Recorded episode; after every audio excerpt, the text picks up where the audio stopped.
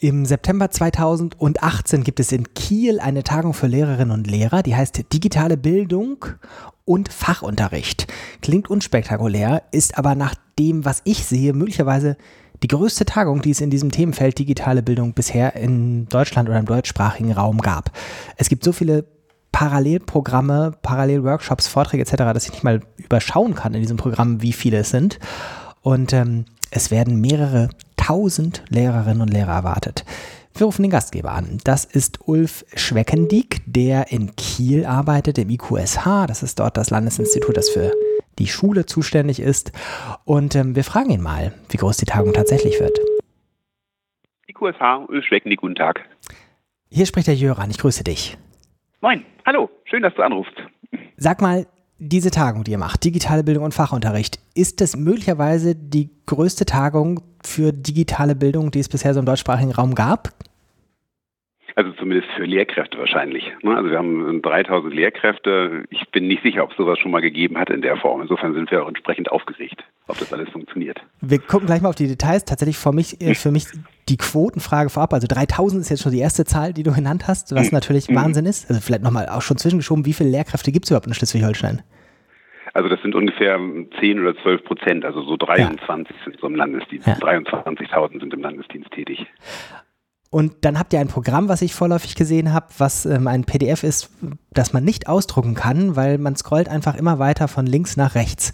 Ähm, mhm. Weißt du, wie viele Slots das sind, die da insgesamt parallel bespielt werden? Also ungefähr vierzig Schienen sind es. Also weil wir ja doch für alle Lehrkräfte etwas bieten müssen. Nun ist es so, dass ähm, unsere Lehrkräfte normalerweise gewöhnt sind, eher so bei Fachtagen ein ziemlich lineares Programm zu bekommen. Ähm, dieser Kongress, so wie er heißt, also Impulskongress, digitale Bildung und Fachunterricht, ist ähm, eigentlich eher so als Messe zu verstehen. Wir haben zwar sehr viele Workshop-Angebote, aber eben auch sehr, sehr viele Vorträge und offene Angebote. Jetzt habe ich so viel schon vorweggenommen. Jetzt machen wir vielleicht tatsächlich nochmal ganz systematisch. Also es heißt... Ähm Digitale Bildung und Fachunterricht, das ist ja ein sehr mhm. schön sprechender Titel, kann man sich was darunter vorstellen. Er richtet sich an Lehrerinnen und Lehrer in Schleswig-Holstein. Dürfen überhaupt Lehrer kommen, die nicht in Schleswig-Holstein sind?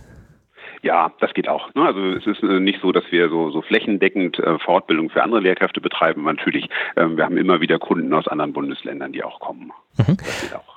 Das Programm geht von morgens bis abends und vielleicht kannst du so einen Überblick geben, wie ist das strukturiert, was gibt es für Schwerpunkte, was gibt es für Sachen, die du dich vielleicht, auf die du dich besonders selbst freust, was außergewöhnlich ist und so weiter.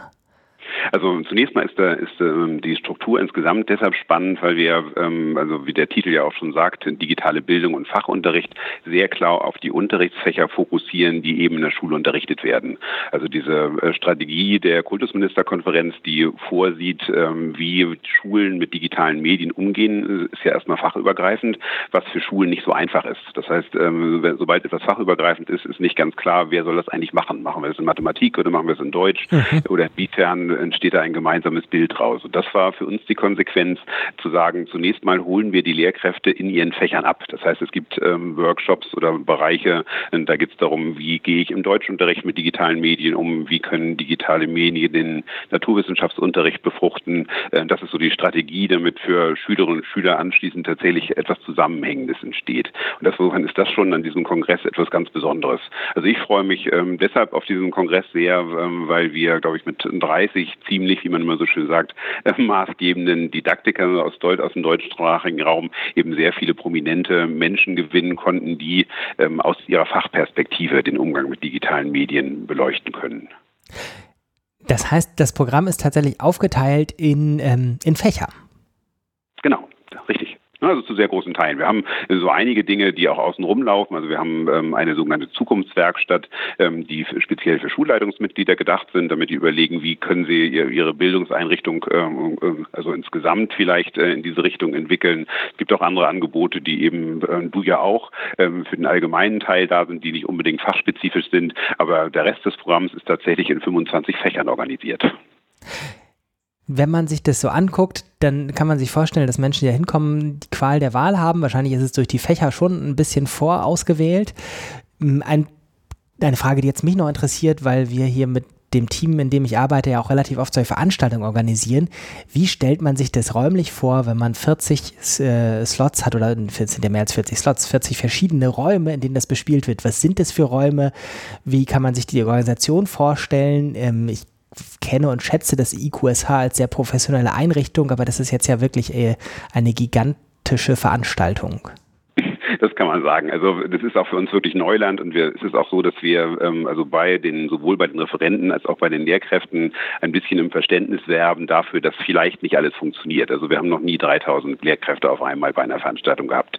Wir haben große Teile der Kieler Universität, der Christian-Albrechts-Universität, also den Campus rund ums Audimax, ähm, gemietet dafür. Das Audimax selber fasst ungefähr zweitausend Plätze. Wir haben eine ähm, Schule, die auf der anderen Seite äh, der, der, Stra- der anliegenden Straße liegt, dazu gemietet und so kommen wir auf ungefähr diese, diese vierzig Räume nebenbei. Einige Dinge finden auch in der Mensa der Universität statt.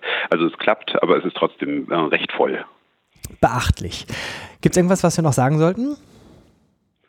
Also herzlich willkommen natürlich und wir spann- freuen uns auf einen spannenden Tag. Also der Titel war ja Impulskongress und das ist unsere Zielrichtung, dass wir alle merken, äh, es passiert tatsächlich was in Schule. Und wir merken es zum Teil äh, wirklich schon, weil äh, gerade im Hinblick so auf ähm, asynchrones Lernen und mit den neuen Medien sich im Moment in Schulen wirklich sehr viel ereignet. Auch wenn man den Supertanker Schulbildung immer für relativ unbeweglich hält, passiert im Moment doch schon vieles vor Ort.